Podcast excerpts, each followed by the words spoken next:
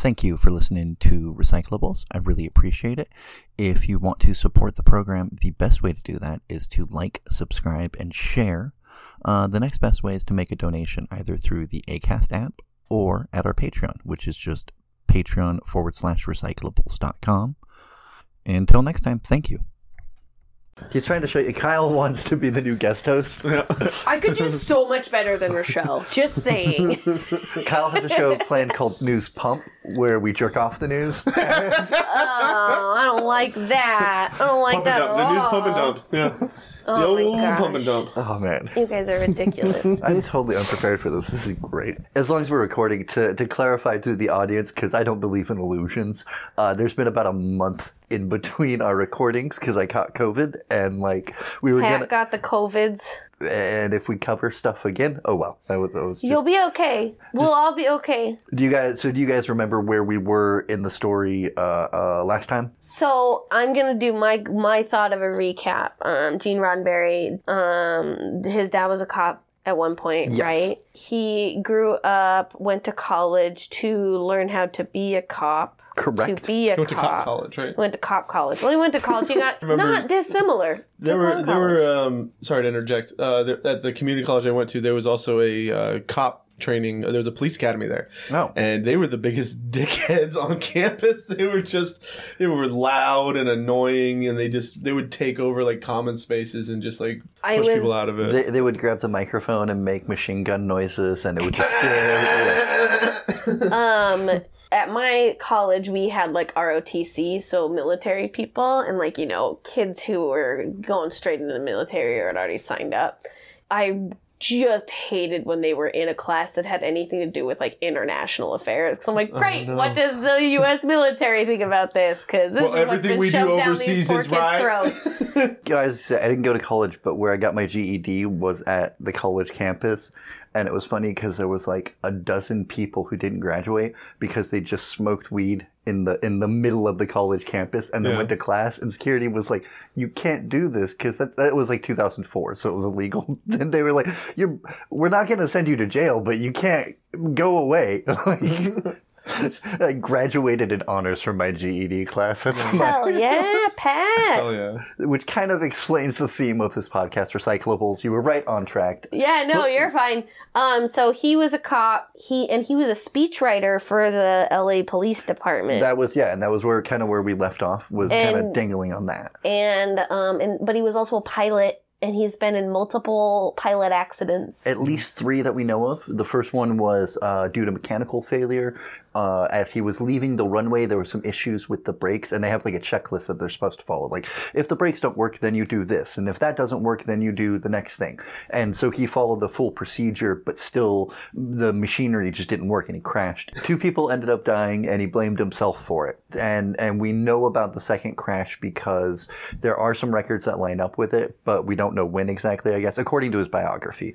Okay. Um, and I'm using and this is this was the official biography, or what is it called? the authorized biography. Authorized biography. Uh, called Star Trek uh, creator, and the guy that wrote his book was biased because it's a weird situation where Roddenberry was right there for the book, and the guy was writing the book with Roddenberry, and then Roddenberry died before he got to the end. Like he was there when Gene died. Did they have to like make up the rest like Game of Thrones? Everybody was very disappointed in the last season of Gene Roddenberry. Last season of Gene Roddenberry. Uh, before I forget, uh, let's introduce ourselves. oh, hey, I'm Rochelle Cote. ah, she got to it before I could make it French. I am comedian Kyle Adams. He's Uh, using that term very liberally. I, I am. I hey hey. I'm teasing. I tell jokes. No, it's it's funny that the person who does the least amount of stand up in the room is the one saying that to you. the one who does the most stand up in the room. I would probably do more stand up, but I just go to like literally the two open mics I like and then don't talk to anyone. So that might be might be a booking problem. uh, and I'm PTP. I'm uh, this is Recyclables. It's uh, an uneducated educational re- an unschooled educational resource. That's the the thing when you look it up. Uh, but Unschooled educational resource. I like that. yeah, it's it's it's. I thought so too. I was high. So Unschooled, and then I'm the poorly schooled one. God, I, I've dropped out of community college three separate times from three separate community colleges, and third time was the charm. Um, That's I- beautiful. I put that on my Facebook, and my grandma goes, "What? Why?" So she just went all caps, like exclamation point, question mark, exclamation point, question mark. in between each letter. yeah, yeah, it- yeah, she was like clapping at me with with punctuation. What did you stewed? Oh, what I stewed. so I started off wanting to be a nurse. Actually, Oh. I wanted to be a nur- I wanted to do something in the beginning. I was like, I want to do something that helps people. I don't want to do anything that uh, takes advantage of people. I don't want to go into business. I don't want to do this. I don't want to do that. And then I realized how stressed out the nursing students were at my school. I was like, this is a lot of schoolwork, and I'm already struggling just with what I have now. So I, I kind of backed out of that, and then I, I wanted to do film, so I took a bunch of film classes, but I I'm terrible at math, so I just I basically flunked out of college because my math skills are very poor. Oh, okay. Well, and one of the unfortunate things about a lot of like math education in the higher levels like that is a lot of times it's not taught by people who've been taught how to teach. Yeah. It's taught by people who know the math and have to teach it to have a job or do things, but It always aren't seemed- trained educators. It always seemed like the, I've only had one enthusiastic math teacher, and I actually did really well in his class. It was geometry, and I got A's and B's throughout it. The rest of my math courses, I was struggled for a C average basically, and it always seemed like the math teachers were more miserable than I was to be there. It was Yeah. like they they don't they, they like seem kind of defeated sometimes, and I don't want to I don't want to disparage teachers like that, but math teachers sometimes always seem like because it must be hard. Adams hates math teachers. My dad is my dad was a math teacher too. My dad I see it I'm now. It gonna- all that- makes that sense. makes- no, he does. Well, no, he does. He did everything though, because he taught special ed. So he did math, he did science, he did uh, interpersonal skills and stuff. Uh, I'm going to get us back on focus. So, no, you're uh, fine. But yeah, so the the life story such as he was in the military too. He, he Yeah. flew planes in the military, right? Yeah, he was he, he was born in Texas, moved to California, uh, Mm-hmm. and LA's early history.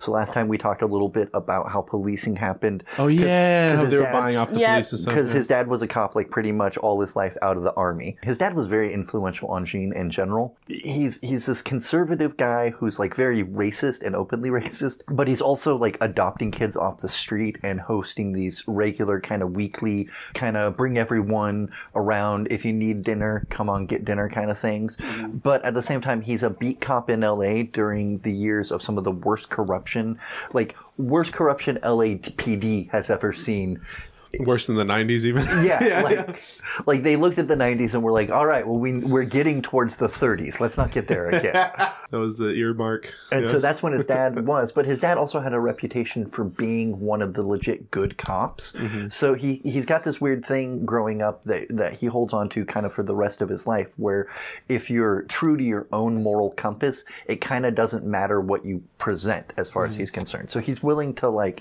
admit to little things that are wrong or, or do things that are slightly against his code because he knows inside what he believes.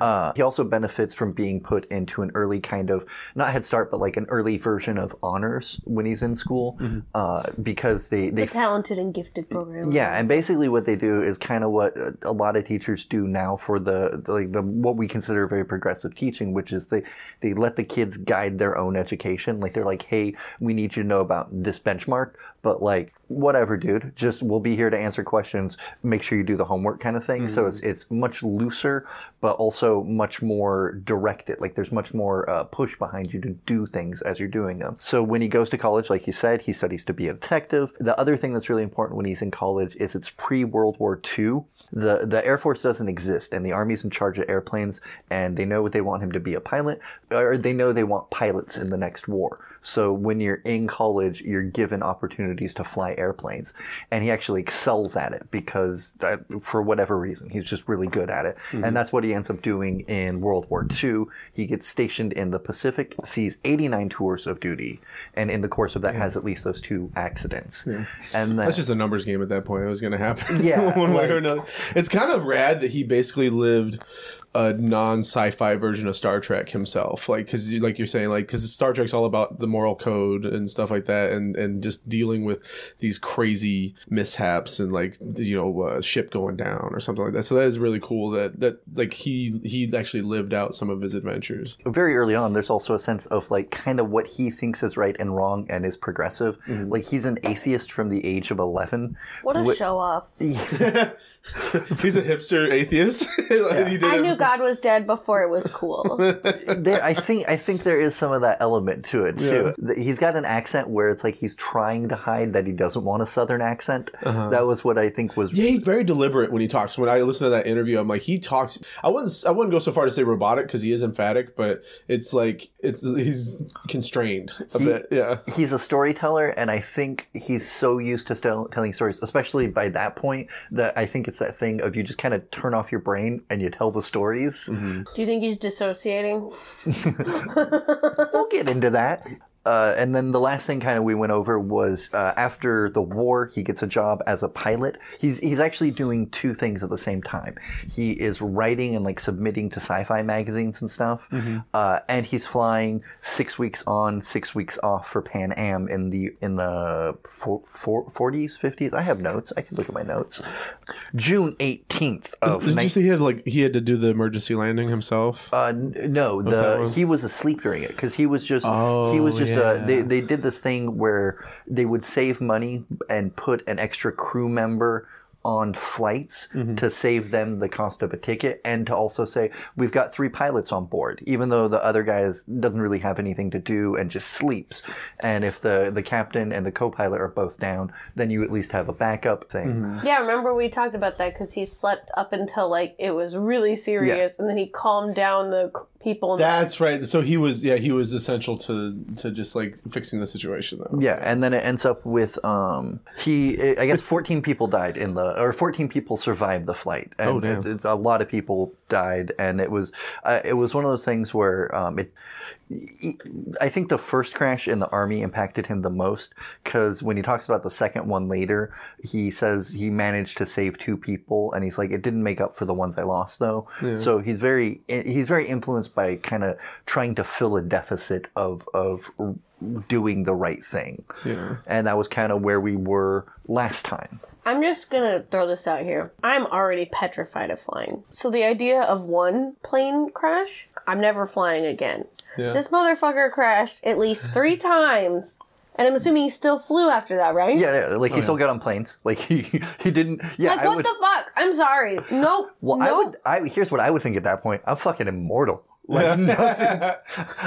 I have defied God and his physics three times and walked away with a few broken ribs. Oh fuck it, I'm, I'm unstoppable. Hear me out. What if we are the timeline where Gene Roddenberry survived the first one, but technically, like, he survived somewhere, but this is the one where he died, and he just made an offshoot one where all the other crashes happened too. Does that make sense? Are you saying there's no Star Trek? It Yeah. would be. It would be a vastly different world. We wouldn't have flip phones. We wouldn't have. Uh, Yeah, there's Right. a lot that was inspired by that. We But wouldn't I have like phasers. the idea that we're like a shadow realm, because, like, in reality, he did die that first crash, but we're the shadow realm created by what if he did survive? Okay, uh, I'm gonna run with this. What if that was the same timeline where they went with a disco soundtrack for Star Wars instead? Because that was an option, by the way. What? They almost they almost did Star Wars with a disco soundtrack. It would have made it not a timeless classic. It would have made it a spectacle of the time. And then uh, sci-fi just never caught on in the way that it did. I- yeah, I would not watch Star Wars with a disco soundtrack. Dude, I think about- would. I love disco. ba, ba, da, da, da, da. Oh, I They've love done it. yeah. I'm so. They used it as Easter eggs in some of the Star Star Wars games. nice. There's one where you can like get to a certain screen where uh, Vader's like dancing like uh, Saturday Night Fever. It's pretty funny. But yeah, no, that was that was an option at one point. They Sorry, were gonna Pat. run with I that. got us very off track. no, yeah. you're fine. We're still talking about sci-fi. Yeah, we're still, we're, yeah, we're still, we're still right in it. Yeah. So after the crash, Gene is like, you know what? Uh, I don't want to be on airplanes. You're kind of right. Like he's like, I'm done. At least I'm, I, I'm getting the message. I'm just gonna go be a writer. And he's Okay. He he moves back to Jersey with his wife. But the issue is they have a kid in April 4th of 1948, he has his first daughter, and he resigns from Pan Am to write with no experience. And they, they, the issue is at the time, New York and LA are kind of the two big entertainment centers, much like today.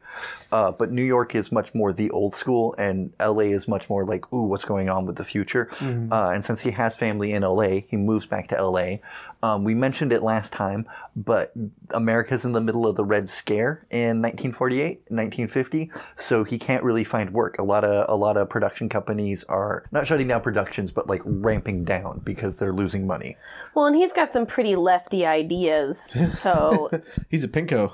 it, That guy. he wouldn't have been the type of writer they would want to hire. It sounds like. Yeah, well, he doesn't. His his writing at the time, the the stories he writes are very much strong guy doing the right thing. Is my understanding. I haven't read any of them. So they could be perceived as kind of patriotic then. Yeah, like yeah, and he is mili- ex-military as well. and so- and the, the spoilers for a little bit ahead. The shows he does get into are very much Law and Order style shows. like he, he ah. gets to.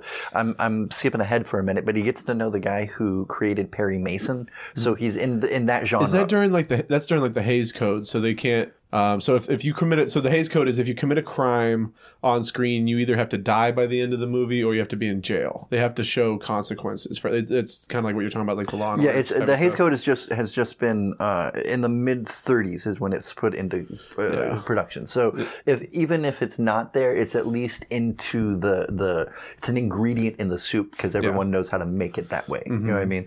Where was it? Oh, speaking of racists, uh, he becomes a cop because of this. He, he's because he's got to make, he's got to pay the bills. yeah, he he ha- he has the in with his dad. Uh, he has all the education for it, and at the same time, he can do both. He can go be a beat cop for a few hours a day, uh, and then uh, go home and write at night.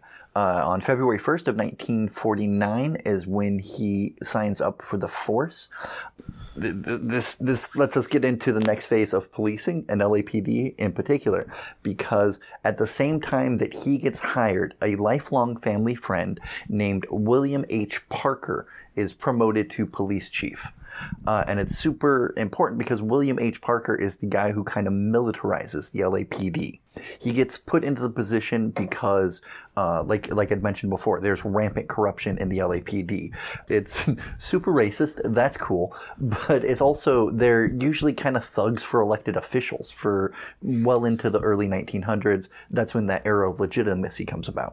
So when Parker is is in like g- working as a beat cop, working in the force, working as a sergeant, what he's seeing is all this corruption and shit around him. But he's a guy who's also served in World War II. He he served in the early. He served before Gene, uh, and like he was a cop. And then World War II happens, and he's like, "Well, I want to go kill Nazis instead of minority groups." So uh, goes over, storms Normandy, gets a Purple Heart, comes back, goes back to being a cop. So he's he's really dedicated to having a gun on his body at all times. He he doesn't approve of all the graft and corruption that goes on in LAPD in the 30s and 40s, and he gets promoted specifically on an anti-corruption platform. So what he does is he makes it so it's easier to fire the cops that are corrupt, gets as rid of as many of them as he can. He drains the swamp. Yeah. and he formalizes, he changes kind of the structure of policing so that it's um, more militarized. Yeah. And this is a thing uh, more leftish people will bring up in terms of a phrase called the imperial boomerang or Foucault's boomerang, which is basically whenever an empire does something somewhere else, we're going to bring that back here and do it to ourselves. Oh yeah, these kind of like um, monkey see, monkey do type deal. Yeah.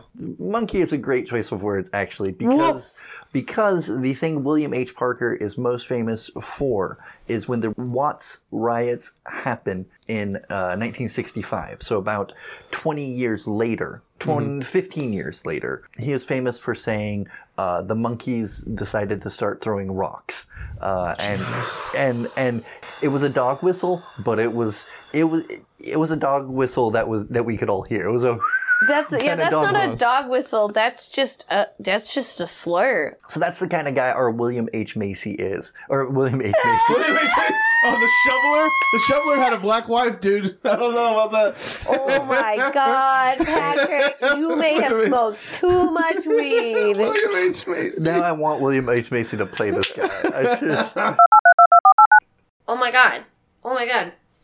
You know what, Corey? Mm. I really want to start doing a new uh, way of investing. Have you have you heard any new ones out there? No, I haven't, Rochelle. Do you have any ideas? Oh well, I was I was flipping through the USA Today the other day, and there there was this one called Purecoin. Pure. What? Well, tell me about it. Well, here's the thing: you buy your Purecoin, right? Pure Right? coin. And then you get five more people to buy Purecoin. Pure coin. And when they buy that Purecoin, you get extra Pure Purecoin. coin. Pure coin. And then when they get their people to buy more Purecoin, Pure coin. you get more Purecoin. Pure coin. And you know what's the best part? What is the best part, Rochelle? It is not a pyramid scheme. All right. So uh, Back William it. William H. Parker. Was, William H. Macy, Yes. correction. William William H. H. Macy. Macy, forever and always. I shovel. I shovel good. He. Uh, I have not. That movie, I think, is Mr. a, Bennett's great. and I think it's a great parallel for what doing comedy is like, or a great metaphor, Yeah. because they're, they're open mic superheroes. Yeah. and they get to go into the big league at the end. And It's I so just- cool. Yeah. Um, That's how the most recent Suicide Squad movie felt. It felt a lot more like that. I than- love Suicide Squad. that most recent one was. Yeah. was Mm-hmm. yeah. The I love the Suicide Squad. Yeah. That's the James Gunn one, yeah. Mm-hmm. Okay. person I don't love. William H. Parker. Uh, when he when he gets promoted to chief, he's been a lifelong friend of Gene's and his family's. Like he would come to some of those Sunday dinners. So he tells Gene, "I tell you what, if you do a X amount of time as a beat cop, I'll just kind of move you to the press pool, and you can help me write news releases and whatnot. Like you can be out of the front lines, and also you can be away from all the grafting bullshit. Like you can have a kind of cushy office job because I know you nepotism." And you can just write propaganda for the government. That's the that's where we're going because William H. Parker is also known for something else. Uh, have you guys heard of a little show called Dragnet? Yes. I've heard of it, but I know nothing Uh, about it. I, I know about the movie. Isn't it Tom Hanks and Dan Aykroyd? Yeah. I think, and it's like he. Th- Are they Chicago cops? If They I are believe right? LAPD. LAPD. police. That's right. Yeah. Because what happens is Parker wants to have a propaganda campaign. Because up until the 40s, kind of the biggest uh, media representation of police are either the Keystone Cops, which are like a slapstick comedy troupe that are police that fuck up at all the things that they show up to, or they're that they're, sounds nothing like real cops. Yeah, or, or something else that doesn't sound anything like real cops. They're they're usually corrupt criminals or or portrayed as uh, kind of buffoons. Like like the criminals always get one up on them until until the Hays codes come along. But then they're kind of used as as as a Deus ex machina. Um, it, that just normalizes that police exist way more than it makes people tolerant of police. So Parker comes into the job and it's like, all right, I'm gonna get rid of the corruption. I'm gonna militarize things. I'm gonna create a strict hierarchy because and, and a hierarchy based on on metrics that we can measure on changes in the neighborhood. Is crime going down? Is arrest going down? Are you spending money properly? Because before this, you could literally just pay your way through the police. Like I could be a police lieutenant if I had enough money, even though I'm missing three vertebrae. Yeah. Like that was just how it worked because you would be like, cool, I want to be a sergeant. Here's a few grand. All right, cool. I want the next promotion. Here's 10 grand. Cool. I want the next promotion. Here's 25 grand or whatever. And that's just how policing worked until he comes along. But he also wants to change the perception of that. So he helps get case files to the writers and producers of Dragnet. And so they write episodes based on things the police have done that his press pool goes over and is like, um, that's right, that's wrong, you can't say that because it makes us look dumb. So anytime where the police fuck up a case, anytime where, like, after the fact we find out maybe somebody didn't do the crime, that doesn't show up in Dragnet. But what does show up in Dragnet is crime was bad. We stopped the criminals. Dun dun. like uh, they, they had like a dun dun dun before the dun dun. I watched an innumerable amount of Law and Order and its various spin-offs. I hate how much propaganda I consumed without realizing it was propaganda. There's a very That's a great word. I had already seen a series. There's a great uh, YouTube series about propaganda, about also how different shows portray it. So, like how Brooklyn Nine Nine Yeah. has tried to make changes after the fact. How um, other shows that you wouldn't really think of as being kind of propaganda shows, like Bones, is propaganda. Oh, Bones is one hundred Yeah. percent propaganda. Uh, and he he does a great job actually of covering all this stuff on Dragnet in really good detail. So I recommend. I'll put that in the uh, Doobly doo. yeah in the in the thing. So The doodly do.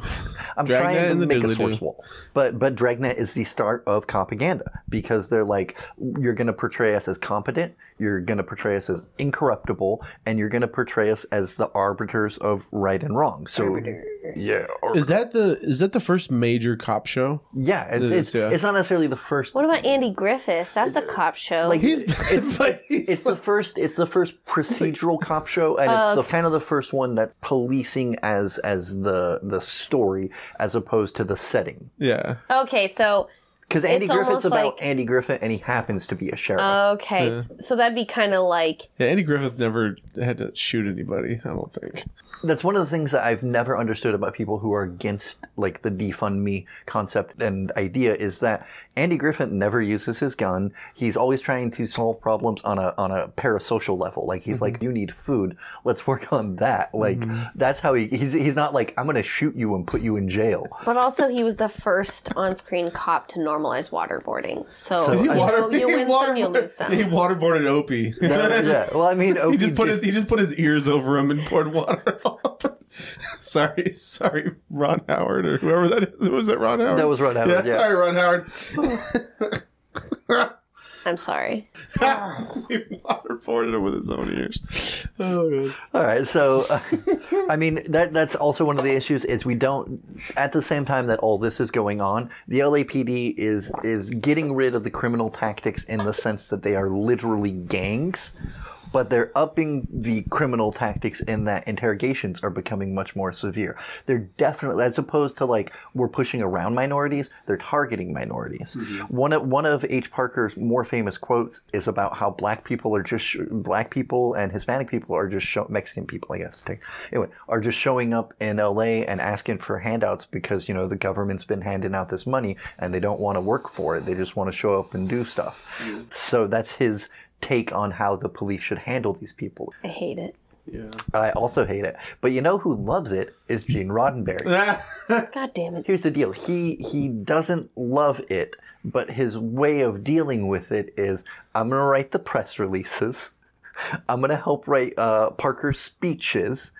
At some point, he gets some of his hands on uh, the Dragnet. Like he he's helping normalize it. And I think, in my opinion, part of what's going on is Parker is recognizing that he knows this younger, air quotes, hip kid. He's a Gen Zer. He's, not a Gen Zer, but to us, he's like a Gen Z. yeah, he's as far as you can go being liberal and still being a cop. Roddenberry's as far left as you can go and still be like truth, justice, and the American way. Because he, his whole thing is, um, I don't know how much communist theory he's actually read, but one of the big deals with communist theory, especially fucking Marx, is that it happens in stages. The revolution is always going to happen in the future. And That's that's future me's problem. yeah, and I'm I'm oversimplifying a ton Yeah. of Marx, obviously, but the the point is Roddenberry is one of those people who's like, we're not going to solve the problems of humanity in our lifetime, but mm-hmm. we can keep pushing towards the solution. So I don't need to fix LAPD today because if I keep making it better. We'll we'll set it up. We'll set it up for yeah for progress in the future. It's it's uh, gradual progress versus a, a full around turnaround. Yeah, and the impression I get from Parker is that he's much more like there's a famous quote, I want to say it's by Atwater, about how if you say the N word out loud, all they're going to hear is you saying the N. Uh, but if you say, "Hey, we need to get rid of welfare recipients. We need to get Yeah. rid of Yeah. the urban poor," then you you've you've moved yourself enough from the rhetoric or from the awfulness that you can hide what you're saying. They find more clinical That's ways dog to say it. whistles. Yeah. That That's a better use of the phrase dog whistle. That's super prevalent in the '90s too, with like the whole super predator shit. That was Oh going no! on, That, there, there is always a new buzzword to Yep, talk yep. about minorities and demonize them. Mm-hmm. Well, th- a thug, thug is the one right now, Yeah, right? thug is the Yeah, one. you're or thug. or they're they're they're doing a great job of being like Antifa or Yeah. or BLM people. Like that's Yep. that's their kind of mm-hmm. code word Well, for it. This way. BLM is a hate group. Okay. Be a- Change my mind. I'm Steven Crowder. I'm sitting at your college. Change my mind. I, I'm surprised nobody has punched him. That, that's that's the thing that I think is. You'd think if you could punch Nazis, you could punch that guy. I and I'm not advocating punching that guy. I would like to clarify on the off chance that somebody's like gonna try to sue us. I'm not saying somebody should. I'm just saying I'm surprised it hasn't happened. It He probably does have a very has punchable happened. face. It, it's just not on camera. It's not. It's not Richard Spencer, unfortunately. Oh man, That was one of the that most was that's beautiful things. beautiful. I mean, did it solve anything? No, but it sure felt good. Uh, speaking of things that don't feel good, no, that's a horrible Heyo. transition. Ba, ba. Um, in the 50s, uh, as I want to clarify something because I mentioned it in the last episode, there, there's a point about a third of the way through the book where every chapter mentions that Gene is telling somebody new that the marriage is on the rocks and failing.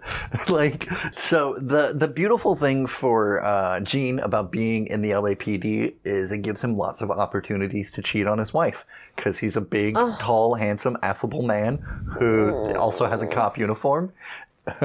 so I don't I don't think Gene was a I'm a cop and now we're gonna have sex no matter what kind of guy. But I don't think he was above being like, well, you know, I'm a cop, so you'll be cool if you fuck me. Oh boy. So oh, did his wife know? It's hard to tell. And there's also this thing in the biography, at least one time they try to equivocate her like, oh, she flirted with people. But it's like Roddenberry is is banging chicks regularly and like all of his friends know about it. And it's a thing where from as early as the army days, some people don't even know he's married sometimes. Like they'll be like Yeah. Um, the the thing that I do think is at least kind of admirable for him or or good of him, we mentioned it in the last episode. He he wrote out this thing called the the seven obligations Oh, of policing, and he helped start a police union. I don't think police unions are good because they are uh, notoriously corrupt and they help the They transfer people when they do crimes and Yeah. stuff and put them on vacation. Oh, so Yeah. it's like the Catholic Church sho- shoveling priests. Shuffling Hey, priests. find the find the priest. like Where's he at? What, and then what I also is he found out in? they're not very effective because they're just rife with their own corruption. Because it turns out like you you hire a bunch of corrupt guys and then you elect a bunch of corrupt guys to uh, represent you. They do corrupt things. So there's no one, yeah. So there's no real internal affairs. They're they're policing themselves, which is It's wrong. a Russian yeah. doll of corruption. Think but at the same it. time, I am for workers unionizing. So I'm in a am in a weird quandary there. Well, yeah, I mean- or a bit of a. and I'm also unions represent the work that they're for, right? So of course a cop union would be fucking toxic. Yeah. but it, at the same time, Gene is, I, I think, interesting because, as we've mentioned uh, in the last episode too, policing is all about trying to kind of legitimize its authority. And there's a lot of things you can do to legitimize authority. One is just do the thing you're supposed to do. Obviously, they don't really do that. Like, they don't really create community peace. They just create community quiet way more than anything else. But another thing you do is you just legitimize yourself through time. So every couple of decades and every couple of generations, that policing, it's like credit scores. They've only been around since 89, but we all just accept them now because it's been, I'm bad at math 30 plus years. And so they're, they're just. I don't want to talk about Yeah. it. Policing in the time of Roddenberry is only a little bit older, maybe 50 years old at that time. Policing as we know it, like I said, there's always been like sheriffs or, or constables or shit like that. But by the time he gets to it, he has this idea of it not as like the goon squad and the thugs. It's, it's informed obviously by his dad a little bit, but he thinks of them as civil servants, as your job is to go around and help keep the town clean and help if somebody's lost, help them find their way. And so his idea is much less of a paramilitary force and much more of like custodians. And Parker's idea is much more, no, we're gonna walk these streets and keep them safe, and if we see somebody out of line, we're gonna fucking break their skull. and so they have these tense, really uh, intense debates in Parker's office. Gene being like, this is unfair and wrong, and Were Par- they the original good cop, bad cops? maybe, yeah. Sounds hot. and it is worth noting that because of this personal relationship, they're allowed to do that. Other people will come in and be like, uh, "Oh, Mr. Parker, sir, oh, I did this thing," and he'll be like, "Fuck you, you're fired." Like, just, mm-hmm. just if you call him William H Macy, he probably shoots you. I think So have you guys both seen So I Married an Axe Murderer? Yeah. not in a very long time. Okay, so there's a cop in it. He's a detective, and Alan Arkin is his boss. But his boss is like the nicest boss ever, but the detective is annoyed by it, so he pretends to be like the hard ass uh, Okay. captain. Yeah. And so like I'm thinking like this sounds like Ron Roddenberry and that guy. like like back yeah it's their their relationship the, the character that guy is playing is the relationship everyone else has. The way that guy is is the relationship roddenberry has with That's so wild. all of this i think i'm not going to say roddenberry helped inform police policy. I think that's a stretch. But i think his impact he taught parker kind of how to package these great ideas. Great in air quotes. There, there's big uh, migration of the black and hispanic population in their time. It goes from like 15000 to like 750,000, 850,000. And a lot of that's because they've been sold the American dream uh, for about as long as policing has been around. And LA seems like the place where the American dream might happen for the black and Hispanic in, in America. And then they show up there and William Parker's like, nope. Uh, and he's able to make other white people digest it because Gene Roddenberry is writing out all these speeches.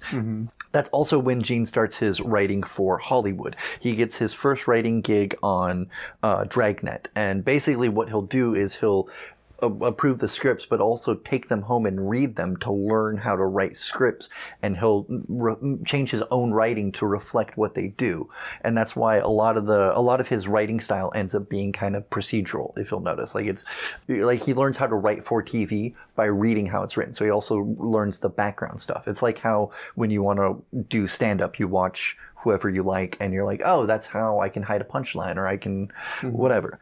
You um, start to emulate your the people you look up to. Yeah, and it's at this point I point look that, up to no one. and it's at this point that I wanna, I wanna. How's that working out for you? I'm sad.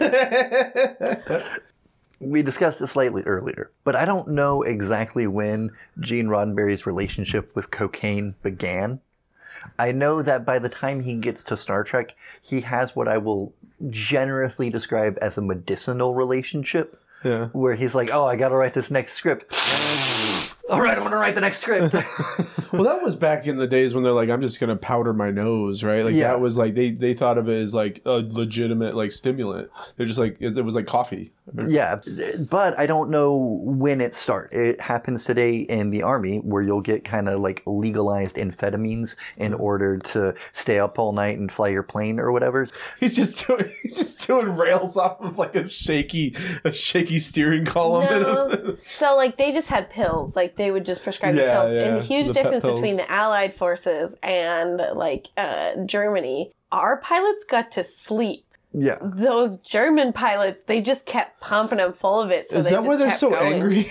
Yeah, that was part of it. That's that's what we think, and also part of why they could do. It's not the secret to the Blitzkrieg, I guess, but it's like part of the reason is you got a bunch of messed up dudes being like, "Fuck yeah!"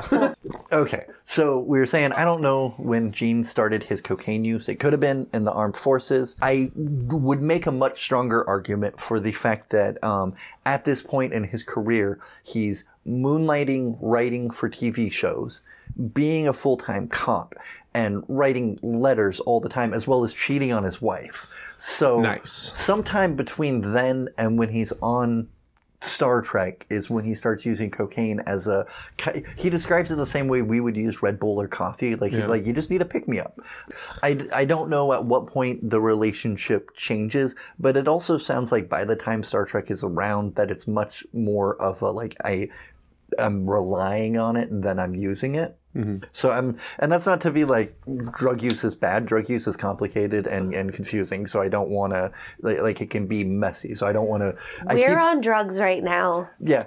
I mean, I, I keep I keep joking about coke fiend Gene Roddenberry just because I think it's funny how much of this is done. You know, Yeah. like it's just it's so crazy to me. Star Trek has like pretty slow pacing. Like I didn't get into it as a kid because like and I'm, and I'm I'm still like I, I respect it and I need to watch more of it, but I didn't He's watch. afraid of it. I no, it just I'm compared to other stuff, sci-fi stuff I would watch. It is very slow Yeah. in, in, in comparison. Not meaning, it, but it has its own style, obviously. But it blows my mind that he could have been a coke fiend and it goes at that pace. pace, you know yeah. what I mean? It's kind of hilarious, actually. I, and I think some of that is a the deliberate nature of TV, and b the fact that he's kind of doing this thing where he's writing cop procedurals. Spoiler alerts for future episodes. He's basically trying to write cop procedurals in space. In Yeah. space. In So the space space. part is just the background. It's Yeah. just the the dressing. He sells his first script on uh, March second of 1954, like his first. This is my script to a show called Mr. District Attorney, which is just. It's I don't know. It's just such an endearing name. Harvey Birdman. That's Yeah, what I think about it. Attorney is law. and It's like the opposite of Better Call Saul. and it's uh, it's at this point that you also get another hint of Gene's kind of boisterous personality because he'll tell people that how he got his agent is he uh, figured out their driving patterns and pulled over the first agent that really that that that struck him as special and was like, you can get out of this ticket if I hire me. I'm writer Gene Roddenberry. Um, but what really happened? What is his What does his business card say? Writer, cop, militant, like coke addicts. what you doing, baby? Over this time, uh, while he's selling scripts, though, he passes his sergeant's exam, so he gets a promotion at the police job. So, so again, he he, gets a bigger gun. yeah, bigger gun, bigger badge. What if that was how it worked? That would be so funny. You, you see a dude with a huge badge, you're like, "Fuck that guy! He's got a bazooka." It's like it's just your whole um, body armor. Yeah, it's it's just like the shield for uh, Sentry or Captain America. so, uh, in in December, the idea is just really silly to me. stupid. It's like the stars on your on your schmuck if you work at Cracker Barrel. like the more you get, that's why it's like you see someone with like double digits, you're like, "Oh man." Wait, they hard- is that like their pieces of flair? yeah, dude. So I have it- a friend who okay. works at Cracker Barrel, and we've never talked about if stars. you have an apron at Cracker Barrel, so this is inside secret here, um, insider. Uh, stars for gold- every They put gold stars. I was like, what happens if they hire a Jewish person? Like, that's really fucked up. First of all, but then I'm like, oh, a Jewish person would probably avoid Cracker Barrel. The place looks like a plantation. what happens if they hire a lesbian who's never been with a man? Ooh, ooh. Well, then the She, stars fit. she gets an extra gold star Okay, automatically. Yeah. yeah. No, but yeah, they have yeah. So like you'll you'll notice someone who's been there a long time will just have like a shit ton of stars. It's crazy. I met a guy who had been there 18 years when I first got there. My and friend, it's for each year you've been there. Mm-hmm. That's embarrassing. my friend Yeah, yeah. No, it's almost like it's almost like a look how long you've been selling old timey candy and stuffed animals. I think been there for like seven years now. Oh yeah. Um, him Ask him and how many his stars he has on his schmuck. I have gone in three different Cracker Barrels and even at them, but I have never bought something or eaten at the Cracker Barrel. They have it's it's decent food. It's just it's a really weird. It's almost. I just think it's a really corrupt organization. oh, Is yeah. it an, is it a buffet or? No, I've never It's a, it's just like It's like a booked as like diner. it's like southern cooking oh, basically. okay. Like so everything's very high in fat and everything is very like it's it's interesting. It's it's but it looks it looks like you're sitting in a plantation. They've got like farming equipment on the walls. There's fucking rocking chairs out front.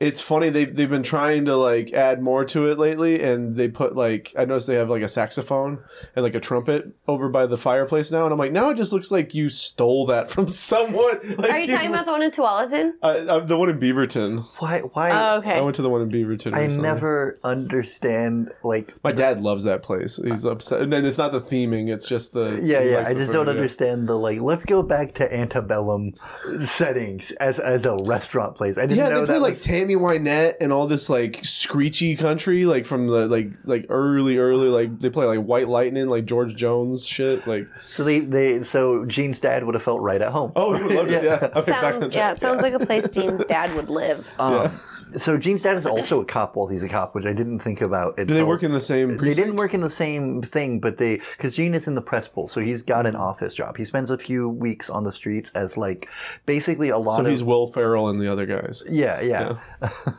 it's it's also interesting because like a lot of policing at, at that time, some of it is stuff that we just have technology that does now. Like you wouldn't have street lights or, or, or stoplights because like some streets wouldn't be as busy. Do So they you- still have the, the white glove waivers? uh, yeah, I guess so. Up until that point, so that's The I- Vogers. yeah, I, I just didn't think of that being uh, the reason why they did that because they're just like, well, it's not going to be as busy, you know, at midnight because everybody's at home. Who who would be driving around at midnight? What kind of inconceivable? Just a madman Yeah. with nothing to lose.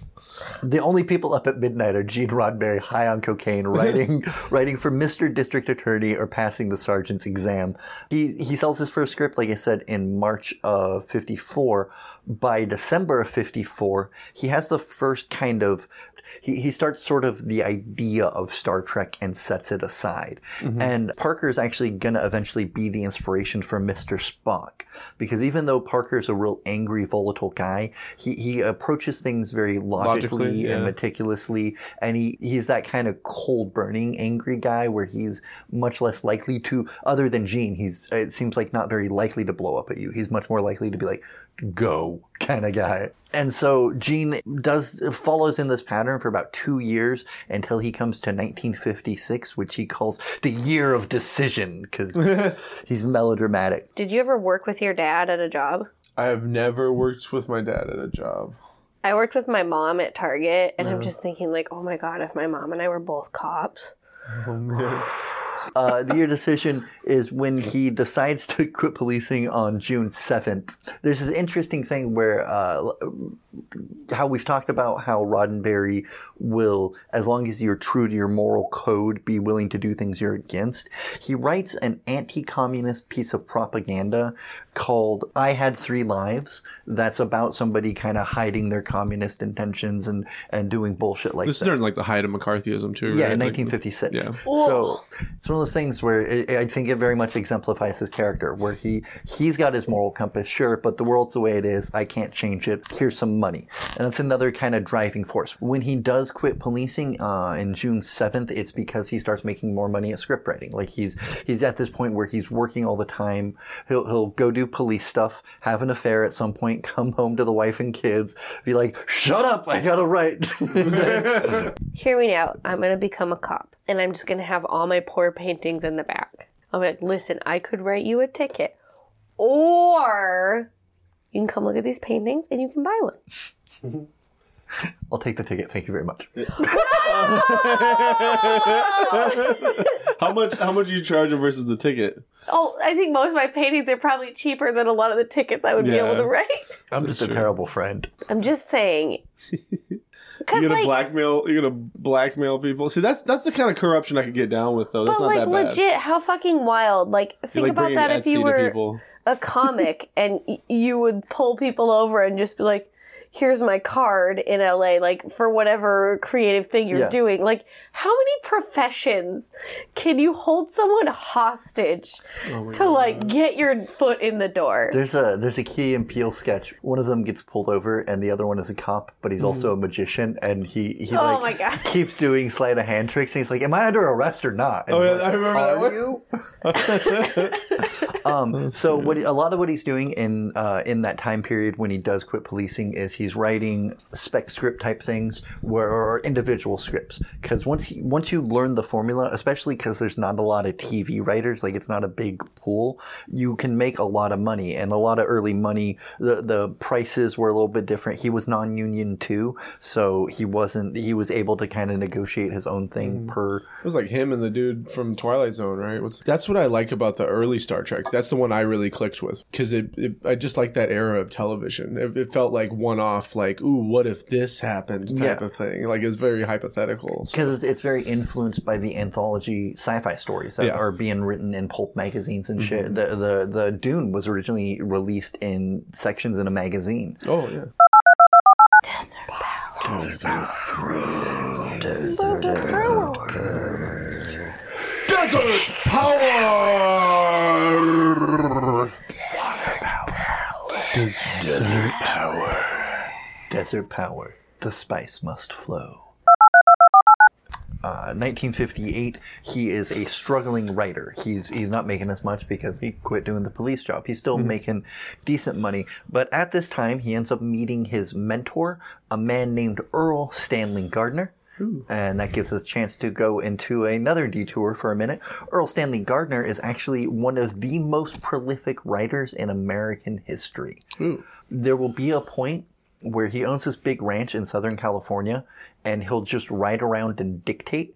And he's got these drop off boxes and he has six secretaries that write out his stories for him because he's, he's dictagraphing or, or dictating so many stories. And he'll, he just, Perry does this because he's the inventor. Those inventor. poor women. Yeah, he's the inventor of Perry Mason.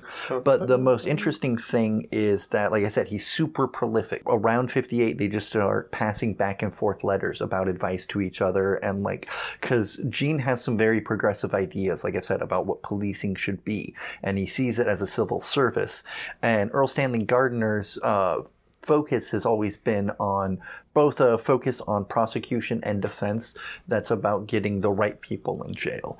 And the right people aren't necessarily black people. Like it's actually who's guilty of the crime. I'm mm-hmm. not saying he wasn't racist or anything. I don't know enough about him yet to be like Earl Stanley Gardner, ally. But I do know like his idea. Earl Stanley Gardner sounds like he's he's the grand dragon of his area. Actually, it's I, pretty I, bad. I looked up his Wikipedia, and if I remember right, it mentions that his dad fought in the Civil War, but it doesn't say, Say which where. side. No. And that's ah. usually a good si- indication of which side he fought Oh, on. no. It- it's like when a guy says he's apolitical, you know exactly what his politics are. yeah, exactly. Gardner, though, uh, helps him get in good with Ziv Productions, where he gets a regular gig, and he starts writing for a show called West Point, uh, which is uh, kind of military propaganda. He's he he figures out this formula real early on. If you set a story up familiarly, then the setting changes it. So if you do a story about you know camaraderie and brotherhood, and you set it at West Point Academy,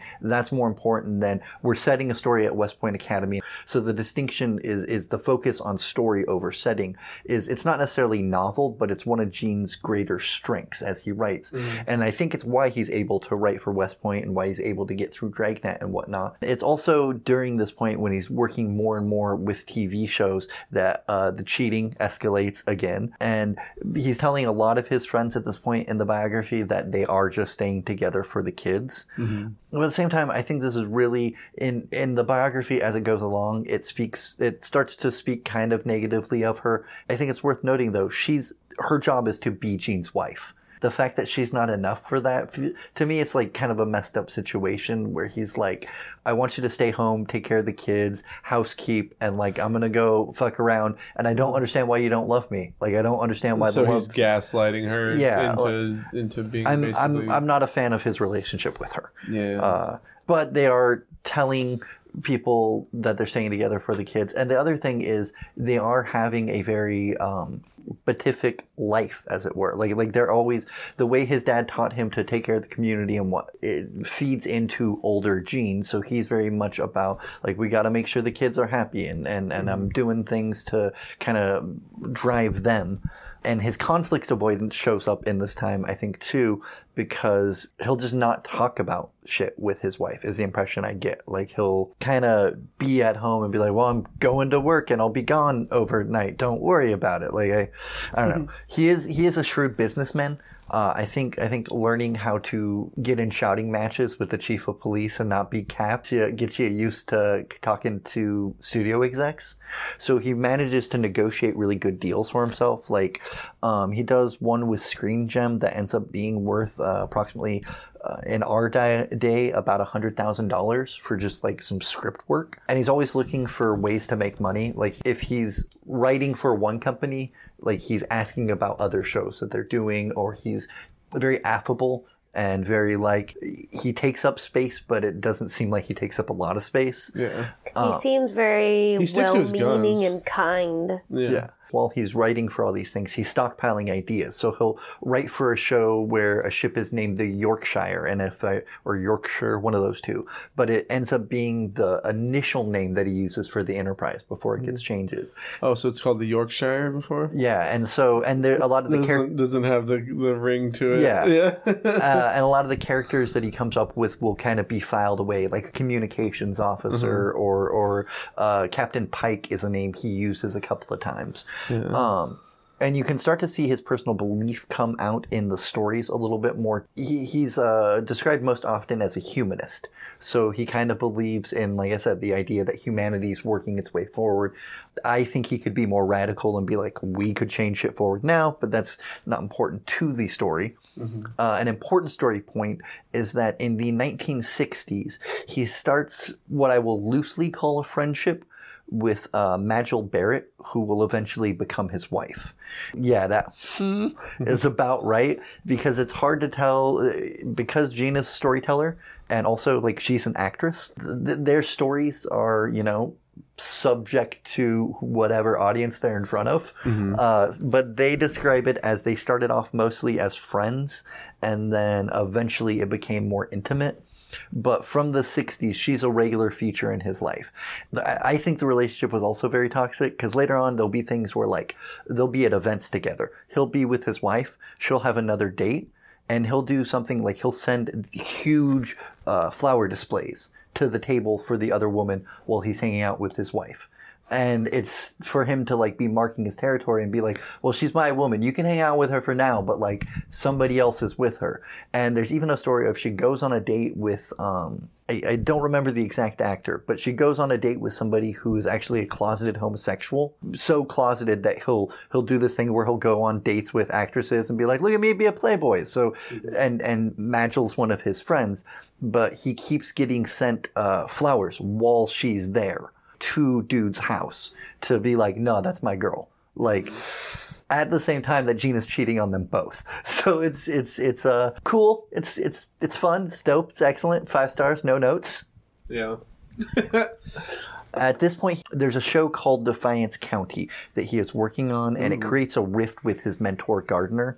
And what actually seems to happen is lawyers do lawyer shit, and it confuses the relationship. I, I'm I'm oversimplifying it, but Gardner's like, uh, I want this filed this way, and I'm to let my lawyer know. And the lawyer's like, Well, I don't understand how script writing works, so I've decided Gene is stealing credit for you. And so he contacts Gene's lawyer, who contacts Gene. So when Gene goes to call Gardner, Gardner's like, You can't talk to me right now. You have to talk to my lawyer.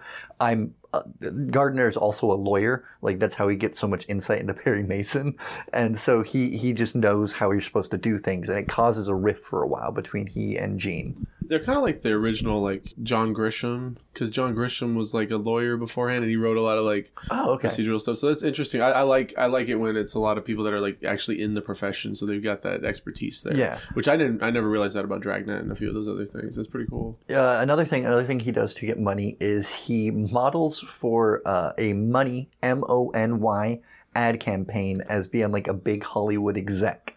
So there's a bunch of there's a bunch of model shots of him like Is that is he drinking a Guinness? Gene Roddenberry oh, has the it. Guinness one is after Star Trek, but the, the the one right below it, yeah. Oh. Gene Roddenberry has a deep, dark secret. That's what it says Yeah. with the Guinness one. He fucks other women and does coke all the time. Boy, does he! Uh, he looks more handsome in the Guinness one. It's a little bit later. He looks like a chunkier Rick Moranis. Okay, yeah, no, that's that's a, i- i- if like you, a filled out Rick Moranis. If you go, if you know go to the I mean? last, like he looks so fucking coked up. It, they're like, it's like a candid shot of him at his desk. He looks sweaty in that one. Yeah, he like looks like, he- Yeah. he looks like sweaty. He and looks like he's sweating in a sixty degree room. Like that's the thing. Well, this one he just looks like Yeah, so, Ugh. yeah, that's, the the one, one, I'm talking yeah. about. Like he, he, the two things I remember about Coke was I didn't like it, and it gave me a weird tummy ache, and he looks like he has that tummy ache. my tummy doesn't feel too good. All right. So we're getting, we're getting near the end of our adventure for now because in 1964, on uh, March 11th, he is ready to pitch Star Trek. He's got kind of everything written out. So what happens is he goes and he pitches this idea. He, he's worked on it. He's had friends. He's shown it to people for several years. So he, you know, he quits Um, he, he sells his first script in 60 in 54. By 64, he spent about a decade on this kind of project. It's his his his, not necessarily baby. yeah, and it's taken elements of he's written for these military shows and these like naval shows and these procedural shows. So it's taken elements of that, but he also grew up loving and writing sci-fi. Like he would just sit on the porch for hours at a time uninterrupted, uh, according to like his parents and brothers when he was a kid. So he's got he he just meshes these two, but the problem is he wants the the thing you mentioned before. He doesn't want to focus on the action. He wants to focus on the fact that these are The slow parts. A little bit, yeah. He wants to focus on on the human I want boom booms. I want, I want boom booms and Which is- explosions. and and it's in direct response to the fact that boom booms and explosions Yeah. are also lower cost. It is, it's yeah. a way to hide the fact that you're not spending any money on script. Mm-hmm. And so what he wants is a high production value show that focuses on the cast and crew way more than like pew pew. yeah. Whereas what's going on at the time is shows that only spend their money on pew pew and don't worry about like the substance to it. Yeah. yeah, which which is very apparent. And like going back and watching that as an adult, uh, my preconceived notion of it as a kid because I just couldn't wrap my brain. I, I was ADD as fuck. Yeah. so I was like, I I want boom booms. Yeah, I need I didn't- short shots. I need a lot of action. Better be more boobies than this happening right now. I rem- I had the same problem. I didn't watch the original series till I was like 20, and I'm a I could be called a Trekkie pretty easily. Like I've never, but like it, it's just fucking slow. Now I can watch it because I'm like, oh, if I smoke a bowl and walk away, it's fine. Like mm-hmm. his his kind of eventually what he figures out how to pitch it is Gunsmoke in space. yeah. So it's much more about kind of rugged frontier lawsmen mm-hmm. than it is about pew pew Captain Proton. Uh, and then we'll we'll end this episode by talking about the people he ends up pitching it to: Desi, Lucille Ball, and uh, Desi and Lucille. I remember hearing about that. That she funded a lot of it. yeah. right? So what happens is they get bonkers rich. Just They get an insane amount of well, rich they were like the the most successful sitcom of all time at the time, right? because they invented reruns. That's why. also like they they were strong negotiators. Lucille always played hardball. And also she didn't have the distractions because like basically part of the way through production they actually divorce Lu- lucy and desi. And desi it sounds like he makes less wise choices. Like he he gets drunk and womanizes and that's what he was doing before. And lucy So he's got a lot of explaining to do. yeah. Whereas Lucy, double, Lucille doubles down on the business aspects, so she takes more control over the production company and shit. What happens is they figure out reruns. Before that, they would just kind of make the shows and throw them away. And she's like, "No, sell the shows." Sell the recordings for people to play again because TV. It's just it's that crazy thing in history where it's like if you're the first person to do it, you get all the credit. Uh, and she becomes the first woman uh, TV president in uh, November of 1962. She's had the company about two years before he comes to them, mm-hmm. and she's kind of the one that approves it. They end up shooting a pilot, and it ends up being too cerebral. It ends up being just a little more nerdy than they want. Yeah. And so they do something that's also pretty rare. Because what happens, uh, it becomes a model later on in the 80s. But in the 60s, as they're creating television, you basically, your first pilot is to make a movie. And if the movie doesn't work, then you can't sell the rest of the TV series. And so at various stages, you get paid to maybe you, you write a script and you get paid and then you start production and you get paid and then you actually act and you get paid but at any of those stages the project can be stopped mm-hmm. roddenberry's had a lot of experience with projects maybe going to pilot but not getting picked up or he's just a writer on somebody else's show mm-hmm. he's doing it all other than directing we'll get into it more when i do a full star trek episode mm-hmm. but he is the ins and outs right now. yeah, yeah, he's doing a lot of stuff. And the first episode just pans. Just people are like, it's cool, but it's boring. So he gets rid of almost the whole crew other than Spock. That character stays. Uh, and it's controversial because initially he's going to be like a red Martian. Uh, yeah, and eventually, uh, uh, as time goes on, just because they need to save money and whatnot, it becomes the character that we know. Leonard Nimoy is way more influential, actually, on kind of Vulcanism and Spock than Roddenberry was. But So he's a he's a great collaborator then. So he really works with his team in a good way. Ish. Yes Is and no, I Ish. imagine. For now, let's say yes, but Okay. no. He's one of those dudes where it's like it's his project, so he won't share it. But at the same time, he'll have his fingers. Imagine a person who's been a cop and will yell at the police chief and is often high on cocaine, Yeah. and then try working with that guy. oh, that sounds like fun. It sounds like he wants it to be his idea. As And my assumption. And he's always the the thing that I find really telling to me of the fact that he probably does have a coke problem is the fact that he's always trying to figure out a new way to make a little bit more money. yeah, you gotta fund that habit. yeah. One of the most notorious uh, stories of it is the Star Trek theme song has lyrics Yeah. because somebody wrote it and he wrote a few extra words onto it and turned it in. So he got co-creator as writer of the Star Trek theme song, even though they So he never gets he gets some of the royalties too. Yeah. Then yeah. and there's a bunch of other little stories like that where where Sneaky bastard. yeah but at the same time he's still Gene Roddenberry. He still believes in the things he's telling people. And so it's like if he knows that he's good in his heart and soul, it doesn't matter if he rips off the company and accidentally rips off a writer because he knows he's good in his heart and soul. Mm. It's a it's a it's a tricky You know what? That logic is solid. yeah. And uh, He's uh, a good rationalizer. one of the things was he uh, hired Majel Barrett, his mistress, to play a primary character, the chief, like the chief executive officer under the captain, who was only named number one in the script. She didn't even get. She's my number one girl. Yeah. and uh, they're they're like a woman on the bridge crew is unbelievable. He's like, okay, I'll take her off. Part of the reason is also they know he's banging Majel Barrett and he's married and that she's Yeah. on the set because he's trying to bang everything in sight. At some point, he even has an affair with Nichelle Nichols, the lady who plays Uhura.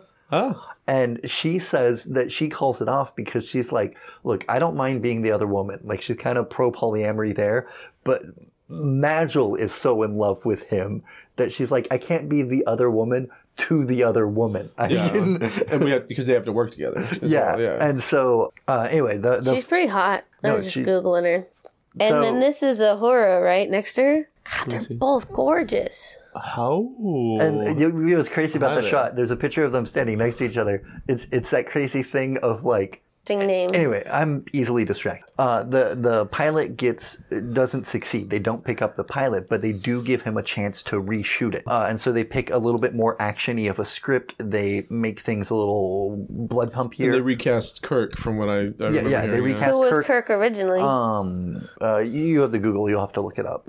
The original name of the character was Christopher Pike, and uh, there's a fun series of videos you can catch, or, or an audiobook called uh, Star Trek Memories by William Shatner, where he talks about Shatner is apparently the one that came up with "We've got to do it" because he was just trying to emphasize Yeah. and be dramatic because he's a stage actor. And Oh that- yeah, yeah. I got that kind of like Shakespearean vibe from him uh, always. yeah. So Look for at now- that fucking smoke show. Jeffrey Hunter. Jeffrey Yeah. Hunter. Okay, yeah, I okay. said- Holy I said shit. Johnny Go. Turner for So, some so reason. here's why Jeffrey Hunter doesn't work on the series. So Because they he's too hot? they put the pilot on uh, for people, and nobody likes it. In particular, Jeffrey Hunter's wife, who's like, "You can't do this if you want to be in movies. Nobody is going to watch this show. Your career is going to tank." Oh my god. So Jeffrey Hunter leaves. That's where Kirk comes in. Kirk sets up the thing, but that pilot does get picked up, and it leads to four seasons of television. And there's a bunch of crazy behind the scenes shit. But like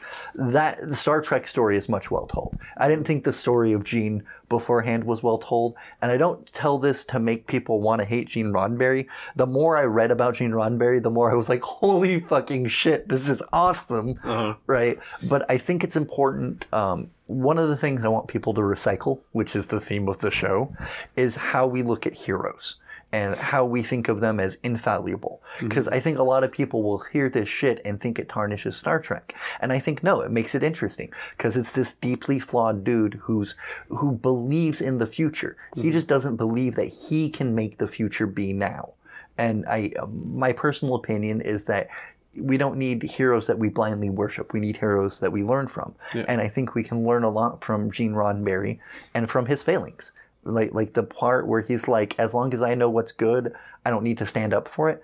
I, I think that's an important lesson to realize the negative impacts it has. You can end up deciding LAPD police policy in a very roundabout way that leads to the Watts riots, because that happens after Roddenberry has left the police force. But you've spent 10 years using the information and rhetoric that you learned from this young hippie who was telling you how to do Dragnet, which became propaganda, which influences, you know, law and order and all these things that we do now where we have this bias skewed perspective of police. And, uh, so yeah, that's just that's that's recyclable. So what do you guys think? Uh, Jeffrey Hunter died in 1969, so who knows if his wife would have been right or not. Oh damn, he died shortly He shortly died after. pretty that. young. Did he die on a movie set? Nobody was supposed to. that would suck, dude. She fucked him over. He was well. No, I think he had ended up being in movies. Um, It sounds like that, and but uh, he uh, he was supposed to be in Band of Brothers, uh, but then he died in 1969.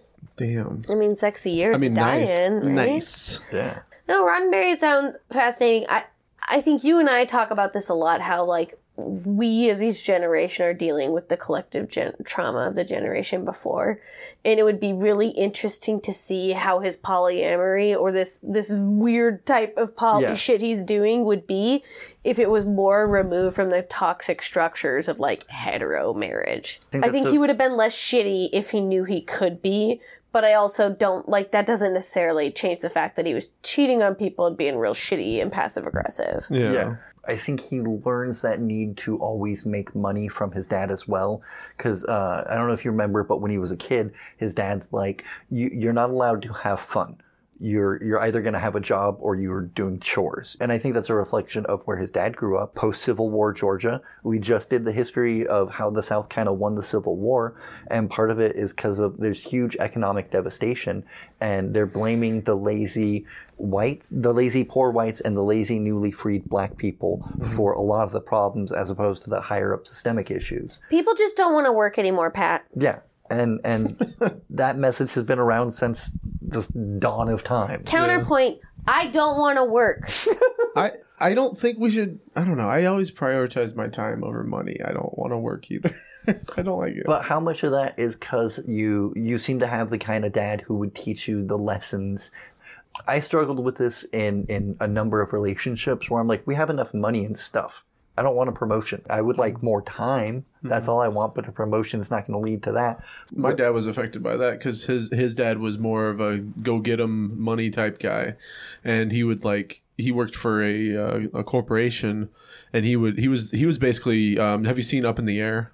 Okay, so George Clooney is a remote firing guy. Oh yeah, so they bring him into They, fire they people. bring him into fire people. That was li- literally my grandpa, and my grandpa owned a, owned a plane with like four other businessmen that he had owned like a timeshare. With. They with. just fly would around literally and fly fire into people? the town, and he was like the axe man. It's crazy. man. So my my grandpa was like always gone, and the only time my dad really got to spend any one on one time with him is if he went on one of these business trips. So my dad would, like when he was like 12, 13, would stuff himself into this little Buddy Holly plane, you know, like and uh and would try and talk with his dad, even though he'd have to like yell over the plane engine. Oh, that's crazy. Um, so my dad was like, "No, fuck that. I'm gonna, I'm gonna try and spend as much time as I can with, you know, with my son. I want to have a good relationship." So I think And I That's where that imagine probably came from. if you have a kid or take a protege or whatever, that you're going to have a much healthier relationship with them because you've seen that modeled and you know, uh, you know the flaws to the model and you can improve them. And it's kind of I experienced that with my own kid where it's like my dad was like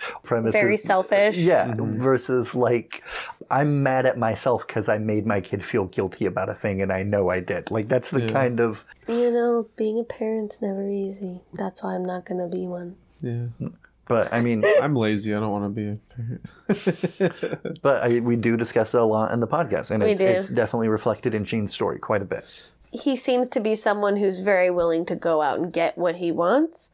And it doesn't sound like he's sketchy most of the time, but it definitely It seems sounds like, like, yeah, there was some Roddenberry gets what he there. wants. Yeah, that's what it sounds Rodden, Roddenberry. Uh, Whatever Roddenberry wants. Roddenberry gets. I initially started off doing this little bit of research, being like, "Oh, this will be fun." It turns out I'm picturing some some light coke use, and oh, he cheated on his wife and he fell in love, and then I keep getting into it, and it's like, "Oh no, we don't know how many women he slept with," and like, Or how many children he probably has. I, I don't think that came up. At least not. I mean, at oh, least not by the time of this biography. and like I've I've also I've been listening to I highly recommend it to people listening to our show the You're Wrong About podcast. And one of the things that they talked about is like a lot of affairs are like maybe oral or making out or just being way too intimate and in somebody's space, like copping a feel. And like you still count that as a air quotes conquest for a lot of these guys. Ew. So like I don't like that. It doesn't necessarily mean he's banging everybody in town, but it's that weird thing of like how consenting is their consent and comfort? Yeah. Right. Well, on that dour note, should we say The frontier- say the final to our frontier. friends? Yeah, yeah. Kyle, do you have anything coming up? January, um, I'm going to be at the Infinity Room on January 27th. I'm doing Funny Jazz Talk is a, is an awesome show that Ross Pasick books. Also, very funny comic. And then Is there jazz in it? There is jazz. It's a, it's a multimedia show. Yeah. Ooh, that Oh. sounds scary. sounds jazz fun. scares me. Why does jazz scare you? Because you don't know what notes coming up next. Yeah, Yeah. I'm man. scared. You, do you get to perform and they play while you do? I think there's like an accompaniment on the way up or something. I don't know. I Oh. mean, I might be able to. I might be able to do that if I want to. I think, but um, I'm doing that, and then I am opening or not or not opening. I'm uh, featuring for Monica Nevi in Eugene on uh, February 24th, I believe. Which I'm excited for that. She's really funny. She is really yeah, funny. she's hilarious. Yeah, and then I'll be um, I'll be doing some uh, some feature work in Seattle pretty soon. So that'll be cool. I just haven't nailed down any dates yet, but I got Congratulations on yeah I got passed as a feature at uh, Club Comedy, in which is a good thing. I learned. Yes. I've been doing comedy for almost twelve years, and I today I learned "past" is a good term. And you have Kyle Adams comedy. Yep, Yeah. Kyle Adams Comedy on Instagram and YouTube. And then I am planning on starting my own Patreon very soon. I'm even making little gifty gifties, Gifty gifties. gifty gifties for folks who sign, like the first uh, probably 10 or so people who sign up for my Patreon. Uh, and I believe my payment structures are going to be like it, love it, gotta have it. Ooh. And then the top tier is for the love of God, don't ever get a day job. Oh yeah, and at Whore for Poor on Instagram for my artwork. you know, so that's what I've got coming up. What about you? Um, I have February 9th, the polyamory showcase at Ooh. Oh, Eastside yeah. Bar and Grill. Dahlia is going to be there. Regular listeners know Dahlia. Eastside Bar and Grill, and I am going to be giving Patrick a painting Oh yeah, for we're the gonna. show. Yeah, so if you show up, you you have a chance to win a I have a beautiful. polyamory themed Is it piece polyamory ready show? for you. That's rad. Yeah, and it's on my birthday. Thanks. Oh, you're welcome. Yeah, no, Dahlia's Thanks. going to do it. Uh, Hijinks is going to do it. Uh, uh, Kayla Marie and Chris Cox, whose show I just did. He has a fun podcast. Everything and nothing. That sounds Shady Yeah. Pines too. Nice. And then uh, you can follow me at comedian PTP on the Twitters, or uh, you can always support the show by going to patreon.com forward slash recyclables. All right, thanks, guys. Bye, guys. We love you. Live long and prosper. Thank you for picking up recyclables today. Donations to the ACAST streaming service are, of course, always welcomed, but the best way to support the show is by going to patreon.com forward slash recyclables and becoming a patron today. If you can't do that, another great way is by liking, subscribing, sharing, rating, and reviewing the podcast on whatever podcast listening service you use. All right, thanks.